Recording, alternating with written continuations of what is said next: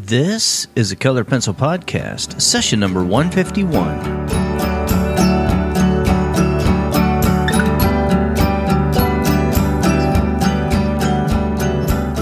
Welcome to Sharpened Artist, a colored pencil podcast where we discuss in detail all things in and around colored pencils and the colored pencil artist.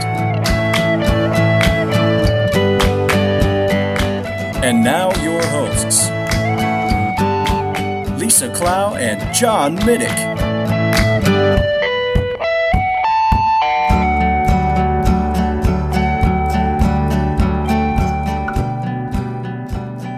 Hello, my name is John Middick of sharpenedartist.com, and I'm joined as usual by Lisa Clough of Lachri Fine Art. Lisa, how are you today? I am very good. How are you? I am doing never better, and this is a show about colored pencil where we discuss anything and everything surrounding colored pencil and the colored pencil artist. So, Lisa, what are we talking about today? We are going to be answering some questions that you and I both get a lot from artists. So, not actually a Q&A, just common questions that keep coming up. We thought we might go over today. Yeah, they come in many forms and many different iterations. All right, so one question we get is can you change the background instead of leaving everything white? Do you have to put a background in there or is this something, you know, that you can just leave white? All right. So, I mean, there could be as many answers to this as there are artists. But my opinion is, especially if you're just starting out, then I think the answer might be different if you've been doing art for a while. But when you're just starting out, and if you're wanting to just get some studies under your belt and you're wanting to do smaller projects and complete something, then I would recommend leaving it white and not doing the background at first. When you get a little further down the road and you have some experience, then you might want to start adding some backgrounds. And, you know, depending on your comfort level, and you might want to just start experimenting a little bit more and adding more and more detail to your drawings. And I think that that will just come with time. But I would encourage you, if you are in that stage where you're tired of the white background and you've done that for a while, then jump right in, you know, and the water's nice and go ahead and start attempting to make a background. The thing that I always want to caution anyone trying to do a background is that when you start to do that, don't make the background the focus. And the other big issue that I have with backgrounds is don't make it distracting. Don't have a whole lot of contrast in your background. Have the majority of your contrast in the subject matter where you want the viewer to be guided inside the composition. And so, wherever that focal point is, wherever that interest needs to be, don't have competition in your background. Yeah, and I don't think just leaving your background white isn't just oh, I'm not I'm not good enough to do backgrounds yet. That it doesn't necessarily even have to have anything to do with it. A lot of artists will do. I was actually just on Instagram the other day and saw this beautiful. It was a a wild hare and or a rabbit and uh, that's better. Right? Yeah, yeah. I'll, I'll, I'll specify that because I guess that could just mean I was having a bad hair day. But it was. But I love white backgrounds. I yeah, and this rabbit was so detailed and so realistic against a solid background. It was yeah. stunning. So much more so than I think if they had painted in the, the grass and everything else. Now, one thing you want to be really careful of if you are going to leave that background white, it is easy to have accidental dental pencil smudges or fingerprints or anything like that. That background, if you're going to leave that as that's it. You have to know that going in and be so careful to protect that paper. And sometimes you may mess up and have to either hide it with a flower or, depending on where that mess up is, maybe include a little bit of a background. Let's say you were drawing that rabbit and you had next to it, it blended over onto the white background. You may have to pull in a few strands of grass, just a hint of that to hide that mistake. But just be aware of that. And you can do this with colored paper too. I've used uh, the what is it? Um, stonehenge. Words are hard. Stonehenge fawn paper. I love. And i like to leave some of that fawn showing as my background. I did that as a lion. So it was nice because i let the, the fawn of the background show but also the fawn of that paper show through parts of the lion's fur which made a lot less work for me but it created a really unique look that i, I loved. So i don't think that having a white background you know it's not just a matter of you're being lazy or you don't want to to work on that yet it may be the best thing for that art piece to leave your background blank and this is where I love Photoshop too, because if you're wondering, do I want a white background? Do I want a solid color of anything? Try it in Photoshop. Learn some sort of photo editing. You can use Pixlr. You've got lots of uh, free options available to you, but learn some sort of photo editing program that will allow you to try different backgrounds on your subject. That way you can find out before you ever hit the paper. Do you want to leave it white or maybe it would look better with something out of focus or who knows? But you can try that out using a photo editor before you ever get started. Go ahead. Okay. So another question that we're often asked is what constitutes a layer? What do people mean by adding layers? And this is, I think usually for me anyway, the question that people have is a layer in between, not understanding the difference between adding pencil on top of pencil or is when you blend it considered a different layer. And when I'm teaching, I honestly will use the, the term interchangeably. Sometimes when I talk about a layer, it may be, let's say I put down a layer of magenta and then I put down a layer of blue on top of that. So before I blend with OMS is, so that is going to give me a different look by putting those two layers on top of each other. But it a layer can also mean, let's say I put down that layer of magenta, but I don't have enough pigment on the paper. If I go to blend with OMS, it's not going to do much. There's not enough pigment yet. So I may put a second light layer. And some people will think, well, why don't you just push harder? You'll get the pencil to come out darker. Two reasons. One, I am damaging the tooth of the paper, so it's not going to take additional layers that way. The other thing is it's harder to, to kind of prevent mistakes. If you build up slowly, lightly, you're able to fix mistakes. If something goes wrong, it's not as scary as if you pushed hard, damage the tooth of the paper, can't put more layers. So I will do those in light layers. So let's say again with the magenta, one light layer of magenta. I know going into this, that's not going to be enough to blend out with OMS. I may put another layer of light magenta. It doesn't have to be a different color to be considered a different layer. It's just that I'm covering that same area with another coat of pencil. It can be two layers on top of each other. And then another way is that where I was talking about with the OMS, sometimes I will count each time blending with OMS. So let's say I do five layers of colored pencil. So a layer of magenta, another layer of magenta, maybe a layer of green that fades into blue, another layer of whatever color. I do five layers like that and then blend with OMS. Sometimes I will refer to that as one layer altogether once it's blended out. So, you know, my first layer, my first base, the, the term layer can just mean so many different things depending on what you're doing and the artists themselves. Yeah, no, I agree. I think that the term layer is flexible enough to include both of those. And generally speaking, that's what I'm usually doing as well, especially in my color pencil workshops. I'm talking about one layer typically being one particular hue, one color.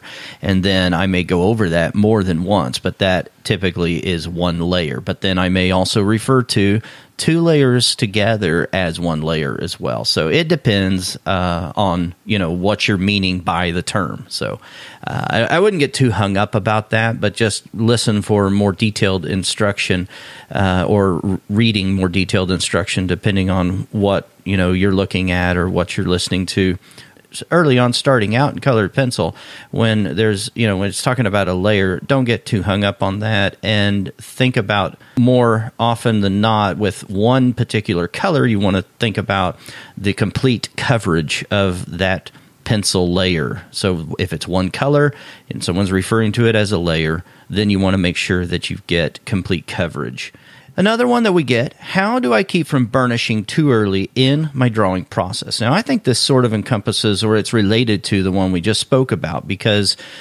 often what can happen is if you want to start thinking about, okay, I want complete coverage with what I'm doing right now, someone may get impatient and then they start pressing too hard. And that's really what happens whenever we just get impatient and we think, oh, I got to get this done very quickly, or I got to get this on here so I can go on to the next part, the next layer, maybe. And what I've seen often, especially in workshops again or classes, is somebody will just start moving the pencil so fast, accidentally burnishing. I, I believe you can burnish two different ways, and both of these techniques combined even you can push too hard and you can move the pencil too quickly over the paper and both of those depending on the paper of course can burnish your paper too early now if we're talking about a very heavy tooth type of paper like Stonehenge, then if you're pressing very hard early on in the process, then you're flattening down that tooth. You're going to have a lot of white showing and you're not going to be able to get as many layers on. If you do that too early in the process, it's going to show, and there's hardly any way to reverse it. The way to keep from doing that often is just slowing down and using a light hand.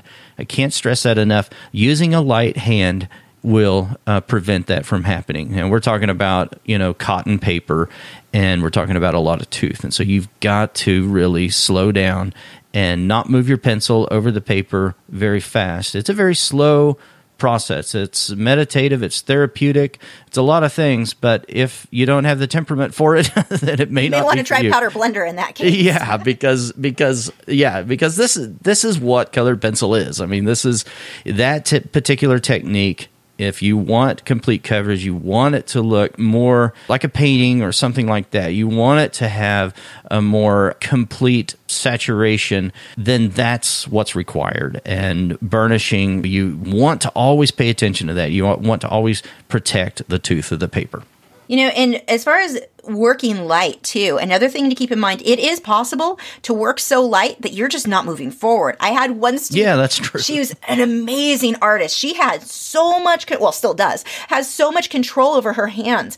And I remember co- going by and looking at her work, and she was like, you know, th- it was going very slow. You could hardly see any color on the paper.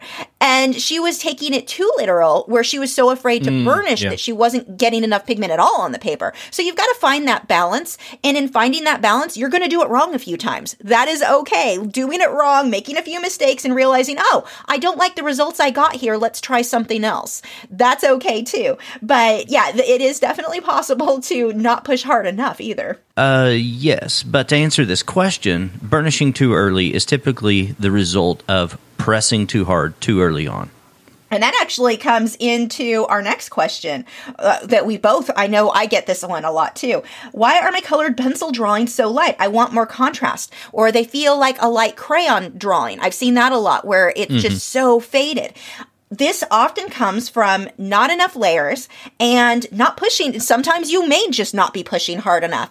Usually that's not the reason that it's too light. Usually it's actually fairly rare that I see someone really pushing too light. It's just a warning I wanted to throw out there. But normally what I see happen is somebody puts one layer. Let's say they're blending with odorless mineral spirits, or even if you're not, but they'll put one layer or two layers and think that's enough. Most of my pieces, just to give you an example, probably have 20 layers of one layer of color, two layer of color, three layer, all the way up to five, blend with OMS. Repeat that process until I end up with about five layers of color total by the, to get my color saturation really, really deep where I want it to be. So that can be part of it. Another thing could be that you're just afraid of contrast. I mean, there's so many things that can be causing this problem.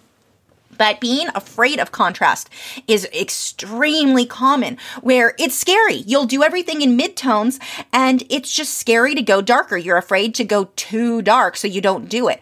I would rather see a student go too dark and ruin something and learn, okay, let's not go that dark next time, than continuously again and again and again be afraid of those darker colors. So even if it wasn't an issue of saturation, maybe they're getting good color saturation. They're just not using their dark pencils enough, their dark values. So they're only staying with the mid range lighter tones just because of the fear of going too dark. So there are definitely a few things that can cause that. But this, like we were saying with before, just do the wrong thing intentionally. Do something you think is going to look bad. Practice that way. Make the mistake and then learn from it. Decide either you liked it or you didn't like it. But you've got to get over the fear of going too dark. Yeah, one of the biggest reasons why this happens is someone stops too soon. Yes. They'll come up and say, "I you'll, uh, look here, I'm done with this. What do you think?" And I want to gingerly say, "You're not done. You just started." That to me is the biggest piece of advice that I can give. If you're noticing in your drawings that they're way too light, then just take it as this is the first you know the first layer this is the first attempt this is the initial and now i'm going to push even more and i'm going to complete this drawing and i'm going to push the values even more. The other thing about going too dark and and you're right it can be very scary and if you're scared of going too dark then i want to encourage you to just go ahead and do it. Now here's the thing. If you feel like you've gone too dark and you've gone in that direction and things are way out of whack now and your darks are way too dark then one thing that you could possibly do there's two options here typically is you could push the lighter values a little darker the second thing you could do is instead of doing that is you could lighten up those layers a little bit. And one of the ways to do that is not just grab the white pencil and start going over that, but use some mid-tone pencils, maybe grays. You know, it would depend on the color scheme, on what pencils you're going to use, but practice on a test sheet of paper and use some other pencils and start trying to push those colors, shift them just a little bit more into a lighter direction. And you'll be surprised sometimes how well that can work. But the other thing is, you can go ahead and darken some of the lighter areas often. Now, if it's total black or something like that, there's probably there can be a point of no return, obviously. But typically, what's going on is someone is just they're stopping too soon.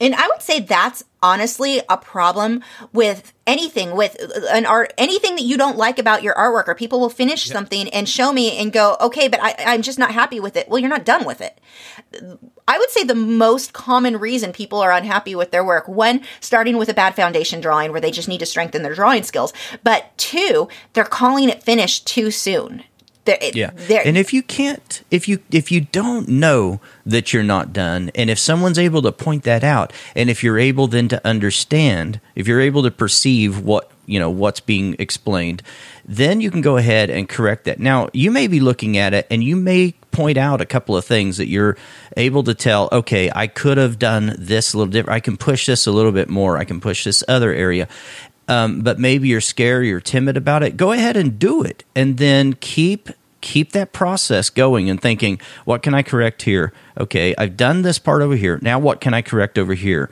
And just keep doing that process over and over and over, and make those decisions. This the decisions will get easier, and the decisions will come quicker. But at the beginning, it's it's intimidating and it's scary. One of the things that I think helps a lot of people, we've all got, I think most of us anyway, have smartphones now. Take a photo of your work, put it into open your photo editor any photo editing app you have mess around with the contrast um, lightroom photoshop lightroom is free on your for i know android i'm sure it is for apple too yeah but the app really for that well. yeah mess around with stuff because sometimes if you see your actual painting it's different than looking at the reference photo and saying okay i know the contrast is different take mm-hmm. your where you're at on yours and mess with your values mess with the contrast mess with the color saturation mess with all of that until decide does that look better if it looks better then go and do whatever changes you made in that photo editor on your artwork. I think that that can take away a lot of the scary factor because you're seeing firsthand, oh, wow, look how much better this would look if I made these changes instead of I'm afraid to mess this up. Okay, light to dark or dark to light? Okay, so it depends on the surface for me and also the subject a little bit, but typically speaking, I work sort of backwards from what I know a lot of colored pencil artists do. They work light to dark, uh, many of them. I kind of work uh, backwards. I work dark to light most of the time. But here's what I do. I don't it's not a strict rule. I don't do it every time. But I start with a darker pencil and I start in the mid-tone areas a little bit after I get my line drawing down and then I start darkening up those darker values just a little bit, but I don't push them all the way to the darkest that they will become. And then after I get those values set, then I'll start adding a little bit more of the light areas. And then uh, it's kind of a balance back and forth, and I'll keep pushing the darkers dark darker, and then the lighters I'll keep going into those midtones, pushing it closer and closer to the lightest areas. So if we let's take a face for example, the forehead obviously is going to be uh, most of the time the brightest part, and so I'm going to shade under the neck quite a bit. Uh, early on, and then I'm going to leave the the highlights where it's the brightest part, like in the top of the head, there, the forehead. I'm going to leave that till nearly the end. So that's a simplified version of what I do. Yeah, it definitely can depends on the artist. I think go, working light to dark is safest. You, it's easier to control, but it, is. it also doesn't always give me the results that I want. I'm closer to what John is doing. I kind of choose a mid range. But usually, I more often than not, I find myself going for something in the middle. Let's say my end result is going to be dark blue, but I know there's highlights on it. I'll pick a medium blue, blend that out, get or you know get enough layers of that, blend it with OMS so that I've got good color saturation. There's no white grain of the, the tooth. And, and John and I both work differently because you don't really use OMS too much, do you?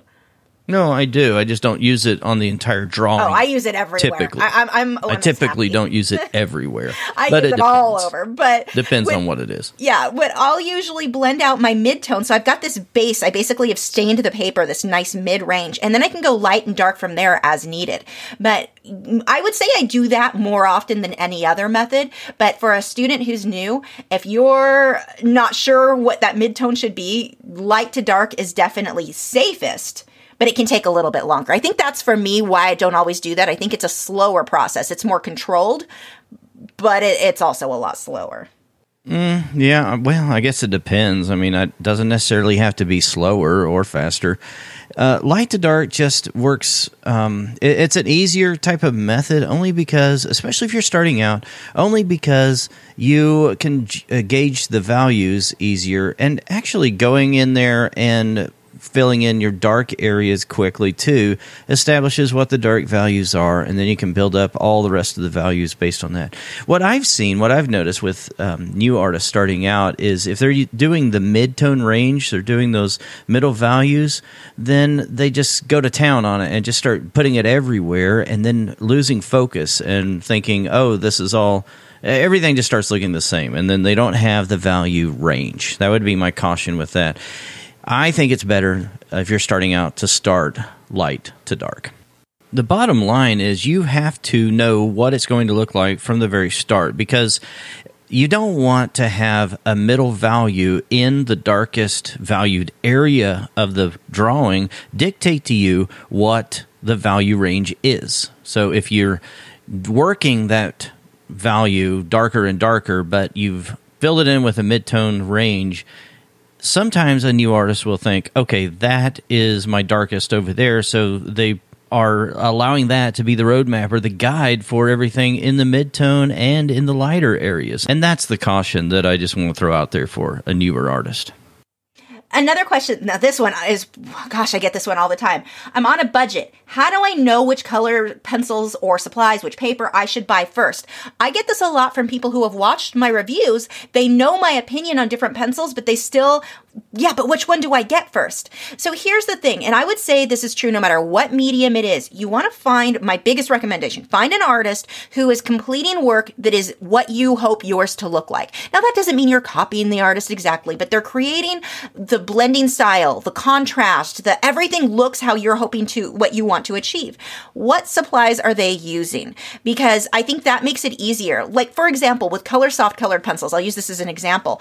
And I wasn't sure. I'm like, okay, am I just using the wrong paper? Am I doing something wrong after I used them and realized these are just terrible? I went and did a Google search. I did Google, Instagram. I looked all over the place for people who were completing artwork just with those pencils. Not a single one of them was completing what I wanted my work to look like. Now, that doesn't mean they weren't creating things that were good. That's not what I'm saying. I'm saying it wasn't my goal. So I knew right then, you know what? This pencil is just not going to do for me what what I want it to. It can't, I don't think it has the ability to to accomplish what my goals are here. They can do other things. I'm not saying they're terrible. If you love them, uh, don't send me letters. But they, I knew they weren't for me. If you can find a medium and see which supplies, and I do this for everything: oils, acrylics, watercolor pencils.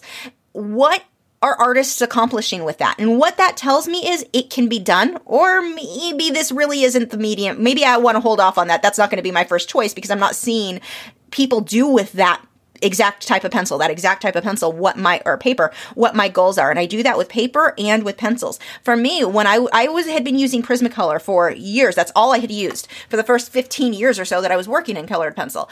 I went I found an artist actually art um names. They're hard. Alan woollett. He had just completed a colored pencil piece that i saw in an art group and it's like that's what i want my work to look like. And i wasn't achieving that with the paper that i was using or the pencils that i was using. I was very frustrated with both at the time. So i contacted him found out the exact pencils the exact paper and i bought those. So i wasn't having to try out 20 different paper.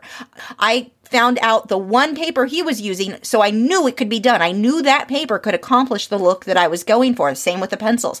I didn't run out and buy Luminance and the Derwent Drawing or all the other pencils. I, I only could buy one set, so I found an artist who was using just one and accomplishing what my my goal was for that style, that kind of detail, the kind of blending that he was able to accomplish. So I think it kind of saved me some money there because I didn't have to go and try every paper out there. And yeah, now I do try more. But at the time when I was on such a strict budget, I knew I can get one paper, one type of pencil. What is it going to be? Find an artist who is using just one. Or in the case like with me, if you're looking at the stuff I'm using, I've tried out lots of, of different pencils, but you can see the projects where I've used just that one type of pencil. I think that that can make it a little bit easier for you to determine which is going to be right for you. Find projects done just with the pencil you're interested in, just with the paper and see if that's accomplishing what your goals are.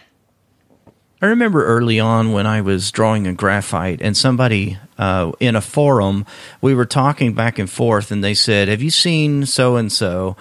They only use X and X, and they named some products, and they said, That gets you just about the same look as this over here that this guy is using, and it doesn't take as long. And, and he's talking about all these shortcuts, and I went over and looked, and it just did not look very good. And I thought, okay, that's not what I want my work to look like. So I agree with that sentiment.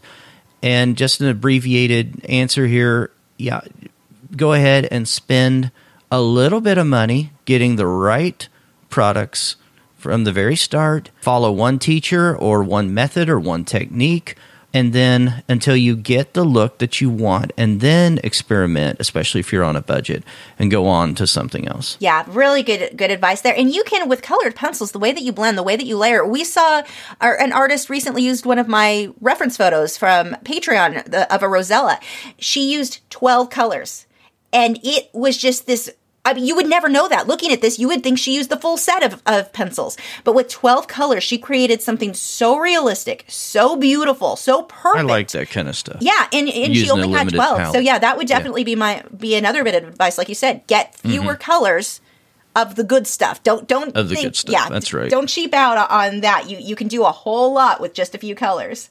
What's your opinion on Prismacolor colorless blending markers?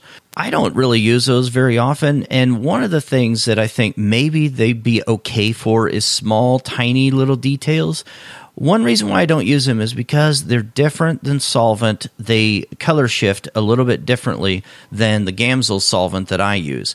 And so they're not going to show you the same color. I mean, you can use it on the same hue, the same pencil layer, and it's going to react differently than your solvent. And the way that you apply it, it just it looks so different. And so I typically just don't use them. I tried them back when I was still using the regular Prismacolor colorless blenders, and I was really excited because I, I liked how it looked. It gave you that more painted feel. This is before I knew anything about using any kind of OMS or any solvents.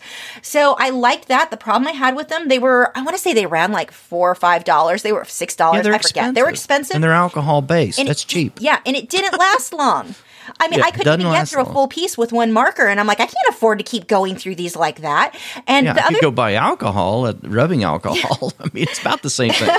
the other problem that I had with them is that you don't have the same control that you do with the paintbrush and odorless mineral spirits because you you only basically have one pressure. It's a marker. You're pushing the same. You you can't control what type of brushstroke you get or the size. Uh, you've got two tips on those, a small tip and a, a, large tip. But even that, it wasn't enough for me. I like being able to use multiple different or oh, multiple different. Wow, that's redundant, isn't it? Multiple um, types of and brushes. Lifts. Yeah, and it and it mostly lifts everything yes, off. That was it, the it other takes thing. it off. Yeah, once you get multiple layers on there, uh, should I say multiple different again? That was made me sound super smart. But when, like, hey, hey, makes sense to me. once you get a lot of layers on there, you really can't do much with blending that way. Whereas if I've got a lot of layers of pencil and I'm using OMS and a paintbrush, I can make it so that I have barely any OMS on the bristles, you know, dry it out a little bit, dab it on my paper towel, dry it out, and ju- and still be able to blend those last layers if I wanted to. And with a marker, it, I'm more likely to put almost dense, not dense. I yeah, well, it lifts. That's